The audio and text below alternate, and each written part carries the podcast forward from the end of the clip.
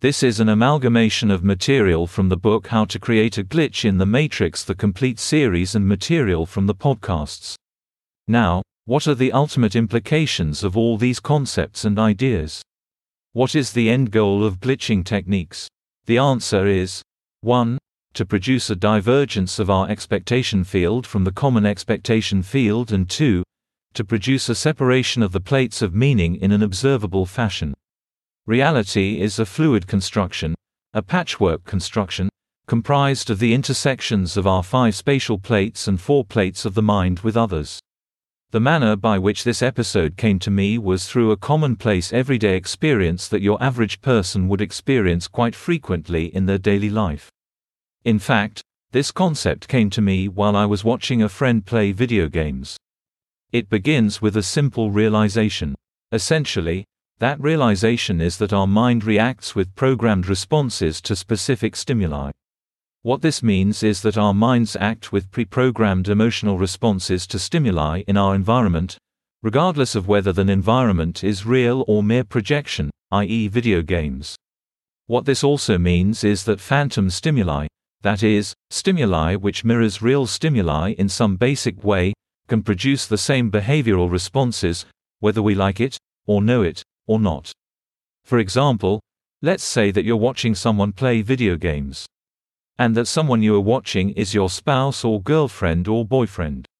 Now, in the video game, that person is interacting with an attractive computer generated avatar. That avatar is mere artificial intelligence. Such an interaction will produce the same pre programmed response as would an interaction with a real human being. That is, you will become jealous. Now, it is trite to say that, but that is only the beginning of the discussion. For what we see from this is that our impulses dissolve into the substance of anything we immerse ourselves in, from television, to virtual reality, to hobbies, to building Lego, to playing squash. But there are a few prerequisites for this to work. First of all, it requires the willing suspension of disbelief. Second, it requires the immersion of our attention into some substrate. Third, it requires releasing one's impulses naturally into the subject of one's attention. So these are the three prerequisites. What is the significance? When one allows one's attention to dissolve into anything in this fashion, the result is that fabricated stimuli become as real as the real thing as far as one's impulses and natural programming are concerned. In fact, the result of this, dissolving, of one's impulses into the subject of one's attention is the sublimation of one's impulses. In effect, identity becomes mutable, and extends into the reality created by that suspension of disbelief, manifesting in a distinct and completely new way. So, what does this mean? It means that the suspension of disbelief, the immersion of one's attention into an object, renders our impulses subservient to its substance, and that renders that object a new reality in and of itself. What do I mean by the word reality in this context? A reality created by the dissolution of one's impulses into the substance of an experience represents the transmutation of identity to a distinct plane. Which brings us back to the very beginning of our discussion of the nested nature of reality as set out in the early podcasts of monologues. Each level of expressive language by any given person represents a distinct and nested reality because it represents a separate substrate through which one can acquire an immersive experience and suspension of disbelief. So, for example, if we imagine that two people are communicating, one is speaking, the other is listening.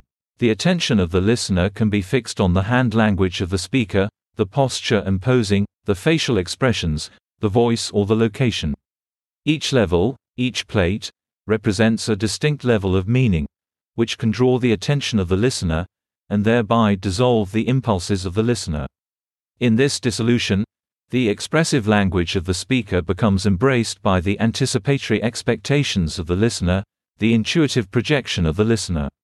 Now, unlike some substrate of experience which is inert, or even programmed, like a video game, the immersive experience represented by another individual's expressive language is different in a distinct way. How is it different? It is different because it is the projection of the speaker first, then and only thereafter, is it the intermingled projection of two individuals, a dynamic and fluid concoction, which might only be said to be a truly alive and fully nested reality. Now, to take a step back, I discussed in the book, How to Create a Glitch in the Matrix, how reality is shaped by our impulses, which reflect our expectations. Thus, it becomes clear that in the dissolution of those impulses into a distinct medium for the expression of identity, we are literally seeing the creation of a new nested universe, a nested reality which has as much substance as the reality we exist in during our everyday ordinary lives. Now, when one witnesses multiplicity as an overlay of multiple narratives on a single visual field, it is possible to perceive that periodic movements, associated with segmented gestures, intermingle in multiple interwoven narratives. The expressed action, that is the base expression of the actor, is usually some mundane conversation, something contextual, suited for that particular moment in time, and the associations between those actors. But, the higher narratives will represent the actor's reactive thoughts, that is, their dialectical thoughts to a series of impulses which correspond to a time delay. For example, the second level, that is the one above the mundane, will be their reactions to your inner thoughts, your impulses of the last 16 hours. The next highest level of multiplicity will be those corresponding to the last 24 hours. The length of time associated with each level is approximated by the various cycles of bodily rhythm.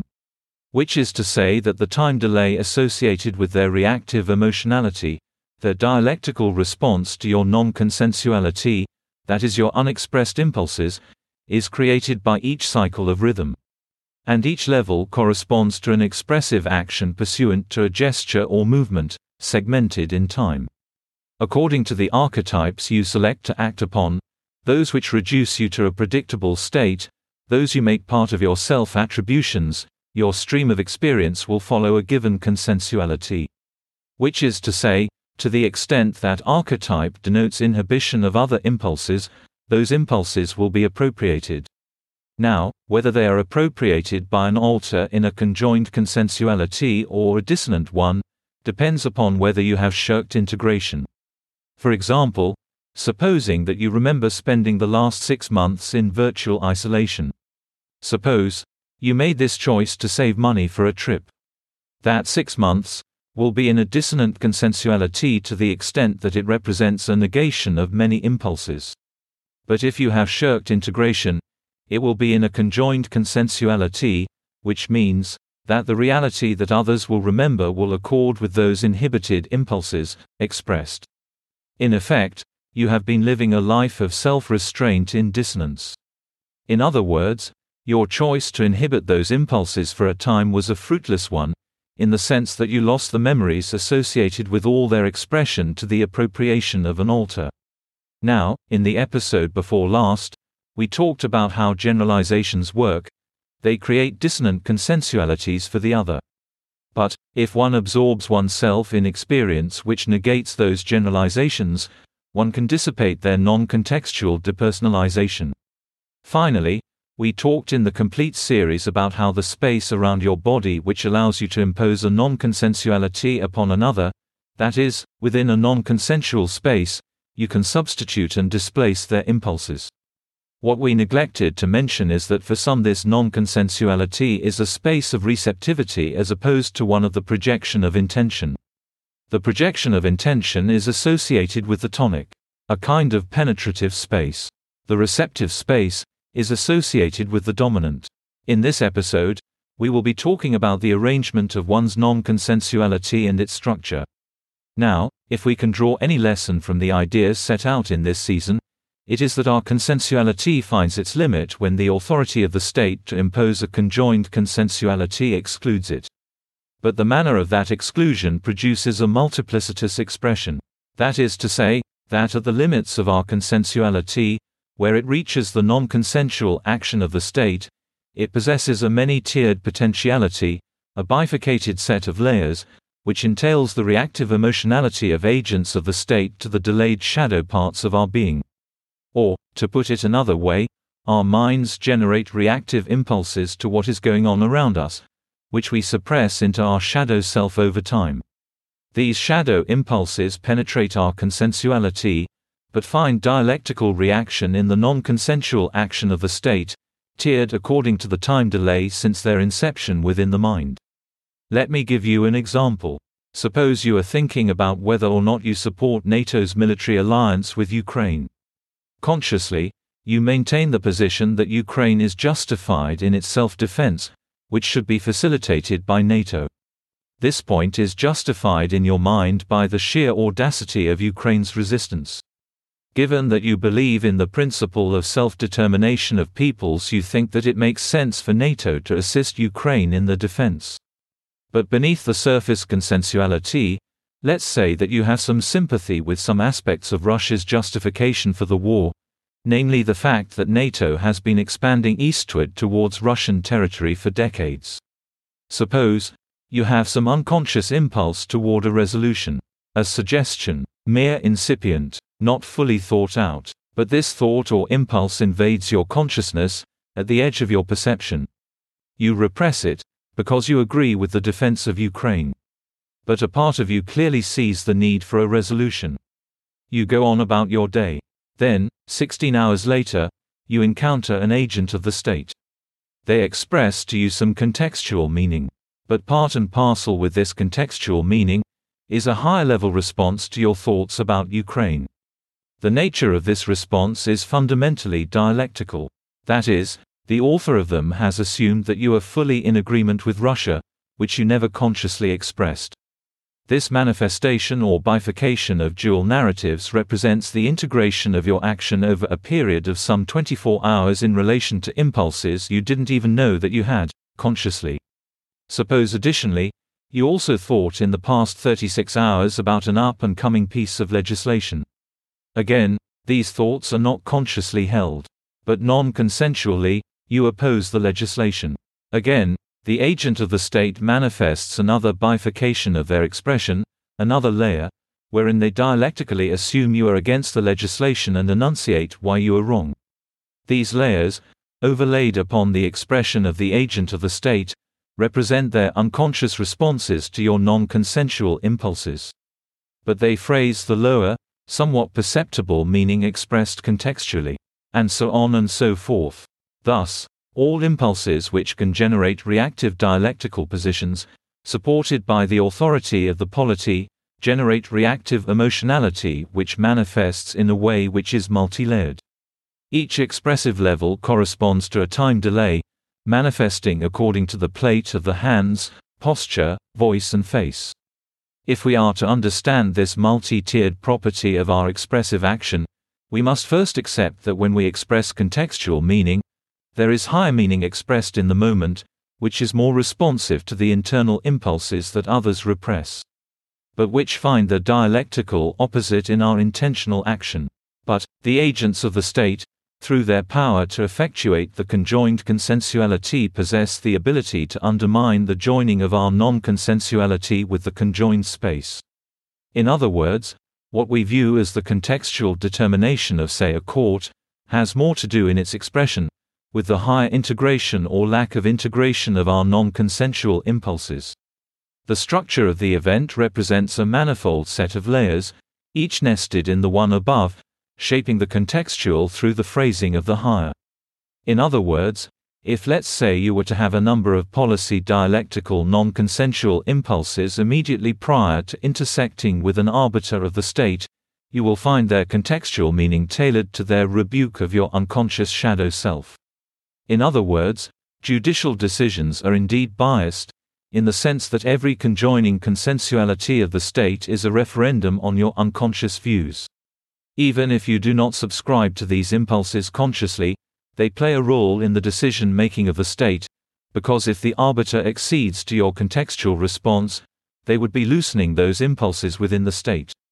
So, in other words, your shadow self is the body of your non consensuality, the primer, which either antagonistically, dialectically generates its opposition in the expression of the agents of the state, or it forms the bedrock of a conjoined space, when those non-consensual impulses are reflected in the policy of the government. It is important to be mindful of one's unconscious sympathies and impulses, because they will govern the outcome of one's contextual exchange of meaning through interaction with one's non consensuality. This pattern likewise is reflected in the manifestation of one's shadow self through the subjective components of one's observations of the other. Underlying both manifestations is the all in all principle, through which some limited degree of God consciousness animates us all, some unity, which often can only be interpreted through the higher level expressions we give off in the moment of conversation.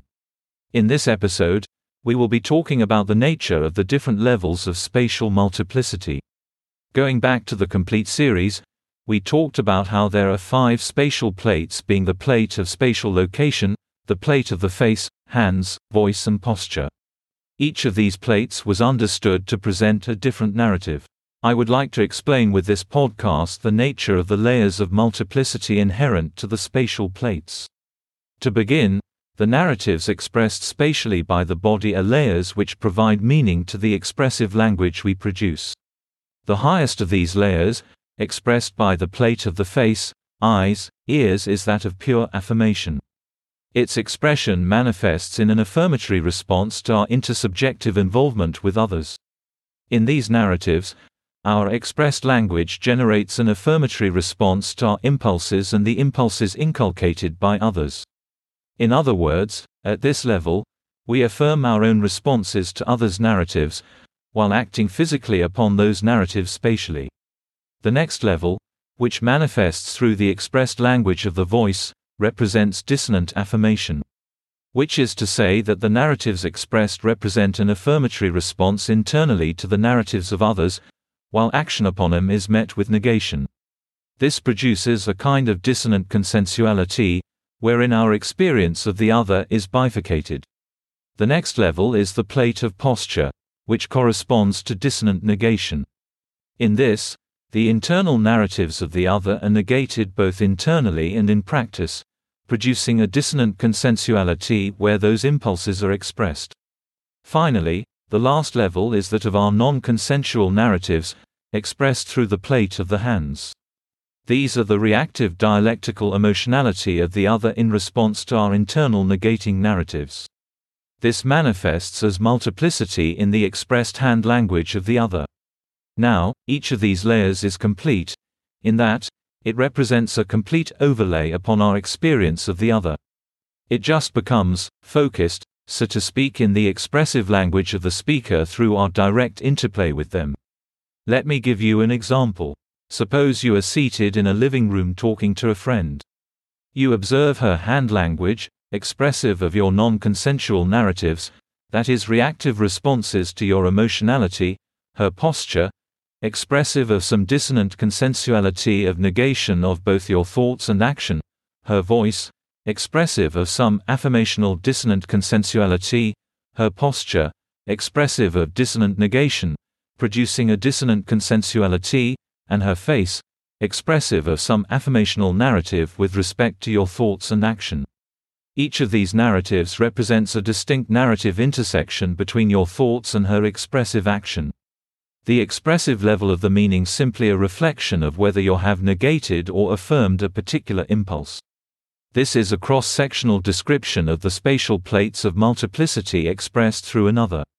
In this episode, we will be answering the question, why is that sometimes others' expressive language reflects a state of emotional balance and other times it expresses multiplicity?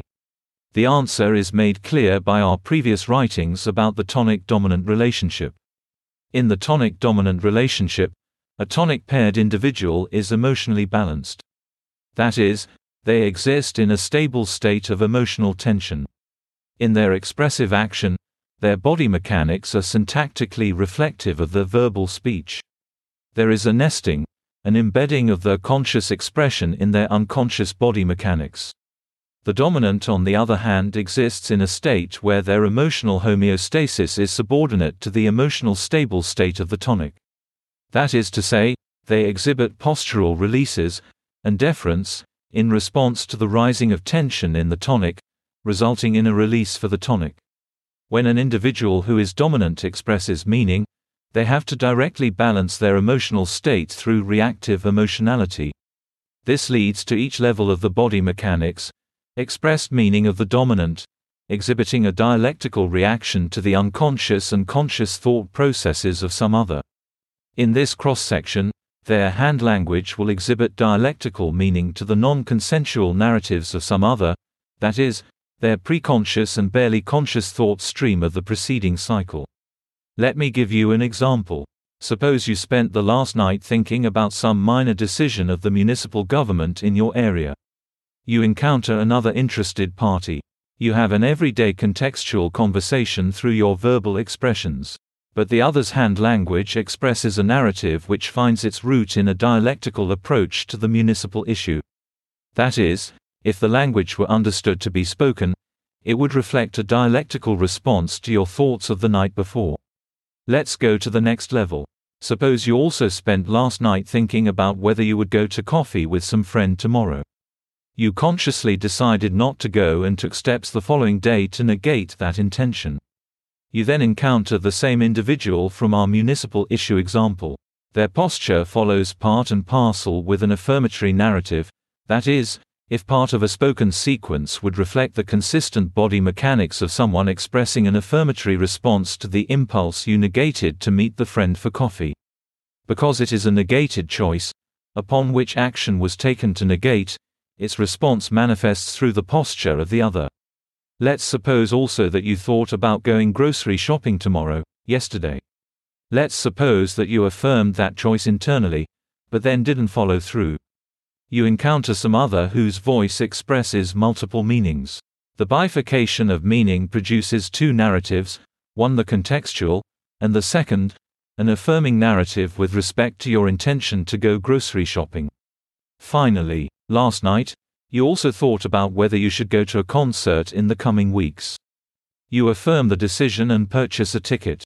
You encounter some other, whose facial expressions represent dual meanings, one of which is contextual, and the second, part of an affirming narrative with respect to whether you should attend the concert. Now, there are two forms of dissonant consensuality then. There are dissonant consensualities created by narratives that we internally affirm but don't act upon. Second, there are dissonant consensualities created by narratives we negate both internally and externally. All of this is to say, that the spatial plates can be understood to reflect different levels of our preconscious and conscious thoughts from a time proximate to the encounter. Which will be multiplicitous to the degree our conversation partner is emotionally unbalanced, that is, not the tonic. In this episode, we will be talking about how the plates of meaning manifest spatially. In the last episode, we talked about how each level of the spatial plates manifests different kinds of narratives in an exchange between two individuals, with there being a division between internal and external, acted upon, narratives. That is to say, that the facial plate of the other represents multiplicity defined by narratives which they affirm for us which correspond to those which we affirmed internally and acted on externally. At the other end of the spectrum is the plate of the hands, which expresses reactive emotionality defined as our non-consensual, that is, unconscious, impulses of our shadow self, which we neither negate nor express. Between them, are the plate of posture, which entails multiplicity corresponding to narratives which are internally affirmed but negated externally. And, the plate of the voice, which corresponds to narratives which are affirmed internally but not acted upon. Now, each of these distinct levels represents a distinct plate corresponding to a distinct experience of the world around us. The way it was phrased was that in an exchange between two people, the plates are focused, so to speak, in the actions of another. That is to say, each level represents a distinct universe, a distinct experience of reality, which corresponds to a distinct actuality. To put it another way, on the plate of the face, you may go about your day, and may have spontaneous impulses to engage with those around you in an intimate fashion. On this plate, such behavior might be met with affirmation, because the conventionality of this plate is distinct from the one you commonly inhabit. Or, on the plate of the hands, you may be met with dialectical responses to your internal thoughts of the night before. You may be upbraided for some thoughts which you didn't even know you consciously had, in actuality. The point is, that people are gateways, intersection points, between the many worlds described by multiplicity. They represent the nexus points between many universes, and can exhibit meaning according to all four. The nature of the narratives expressed on each of the plates represents a full and complete world in and of itself, which we only glimpse a part of during a common everyday exchange. Thus, when we describe the five spatial plates, being four as described above, and the plate of spatial location, within which the four are nested, we are talking about a stratification of experience, parallel realities, which find their expression through our unconscious actions, in an everyday exchange between two people. That being said, there are also the four supraspatial plates, which correspond to the emotional content of our experience. These are the emotional, archetypal, symbolic, and esoteric. They describe the basic vocabulary of an exchange, with the ascending quality being one of unity between all consciousnesses. That is why, when you inhibit an impulse, when that impulse is characterized by an archetypal alignment, it is appropriated by another, sharing that archetype, as opposed expressed through a dissonant consensuality. Now, likewise, every inhibited impulse generates a dissonant consensuality where it is expressed. This means that the various plates are also classified according to whether the unconscious actions of another affirm or negate our impulses. The non-consensual narratives of the plate of the hands produces negation, because the reactive emotionality of the other negates rather than affirms. But, the plates of the face, voice and posture, all generate dissonant consensualities where the impulses are expressed. This means, that in practice, every time you meet another, a kind of bubble extends outward from their action, arising out of the execution of the affirmed impulse. It is rather as if people are lenses into distinct universes, which we can perceive only to the extent that we allow our action to be accelerated through them. That's the end of the podcast for today. If you enjoyed it, please like, comment, and subscribe.